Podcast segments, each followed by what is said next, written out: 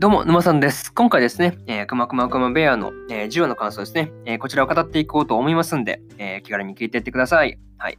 早速ね、え、あらすじから入っていくんですが、えー、クマフォンでひ、まフィナとのおしゃべりを楽しむユナ。しかしそこは険しい雪山心配するフィナをよそに、クマのおかげで、え、余裕のユナ。と、その時クマヨルが2人の遭難者を発見する。助けて話を聞くと、彼らにはある深刻な事情があって、港町ミレイラからクリモニアを目指しているとユナへ語るのだった。というね、え、アニメ公式サイトからの引用です。ここからね、え、順次感想になっていくわけですが、まず一つ目ですね。えー、雪山での救助というところで、まあね、雪山にいる、まあそうですね、ユナがですね、えー、クマフォンでですね、えー、フィナと、まあ、話をしているとですね、えー、夫婦のそうですね、遭難者を発見するんですよね。まあね、そ、そこからね、その二人から、えー、ミリリアの町はですね、現在海にクラーケンが出て、まあ、回路が断たれですね、えー、盗賊団によって、えー、陸路が断たれているというふうなことですね、まあ聞いてました。はい。まあね、そのために、まあ食料が得られないというところで、まあそのためにね、食料を得るために、えー、雪山を越えようとしているという時点でなかなかね、うん、食料難が、まあ深刻度がね、まあそうですね、なかなか、うん、高い、高いんだろうなっていうふうなことがですね、まあなかなかわかるんじゃないかなっていうところがありますよね。そう。まあね、あの、1話の時みたいな、なかなか、うん、暗い感じのエピソードが、そうですね、前半があったんで、なかなかね、うん、久々になんかちょっと暗い感じがだなっていうふうなところを見てて思いました。はい。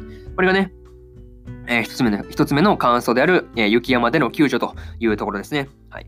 えー、次はね、えー、二つ目になるんですが、え、食料を提供というところになるんですが、えー、ユナがね、まあ、ミリリアの街の冒険者ギルドですね、え、ギルドマスターのアトラと会うわけですが、まあね、アトラはね、最初はね、ユナが冒険者だということを全く信じてない風だったんですけど、まあね、あの、カードを見せたら、まあ、認めてもらえたというところですよね。まあ、しかも実績まですごかったかすごかったから、まあ、考えるのをやめたというところですよね。そう。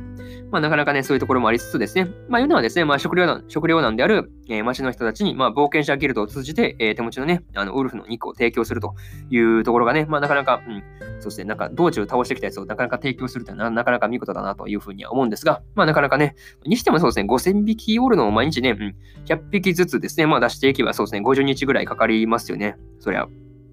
ですよね。そう、5000割る100って50ですからね。ということは毎日それを100匹提供するにしても、そうですね、50日くらいかかるという、なかなか大変なあれなんですけど、まあね、あ、アトラもですね、なかなかそう寝ないようにお茶を飲んでるあたり、なかなかね、うん、仕事は大変なんだろうなというふうなところはすごい伝わってくるかなっていうふうには思いました。はい。これがね、えー、2つ目の感想である、えー、食料を提供というところで、えー、そうですね、次3つ目ですね。えー、安眠棒が許す街というところで、まあね、ユダがね、まあユダで眠っていると、えー、2人の侵入者が寝込みをね、あの、押そうとしてたんですよね。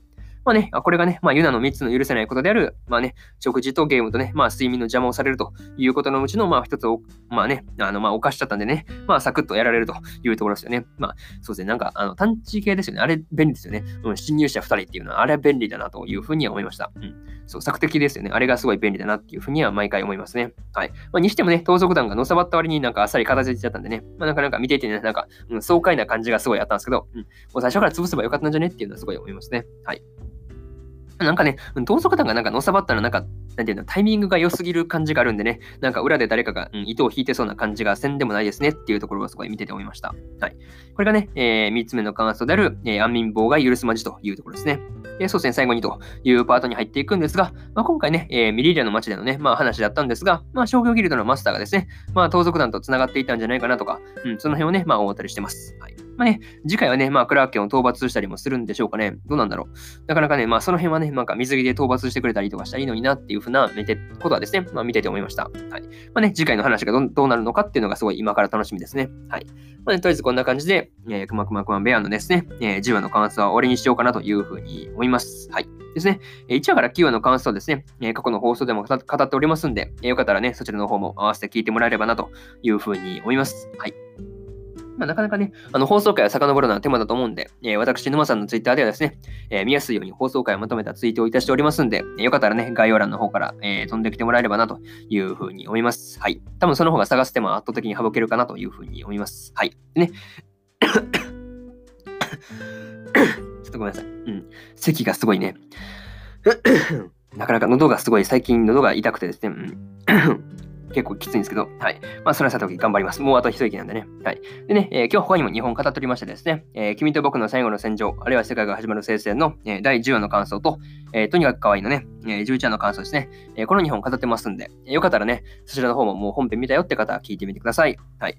で、明日ですね、えー、神様になった日の、えー、10話の感想と、えー、岩かけるの11話の感想とですね、えー、土下座頼んでみたの、土下座頼んでみたの、えー、9話の感想ですね。はい。この、えー、そうですね、えー、3本ですね。を語ろうと思ってますんで、よかったらね、明日も聞きに来てもらえると、えー、嬉しいなというふうに思います。はい。とりあえずこんな感じですね。はい。とりあえずこんな感じで本日3本目は終わりにしようと思うんですが、えー、そうですね、こんな感じで、そうですね。えー、何話そうしてたっけ？忘れた。喉がすごいやばいんで、なんかすごい喉が痛いなとか思ってたら、話す内容忘れたね。はい。何だっけな？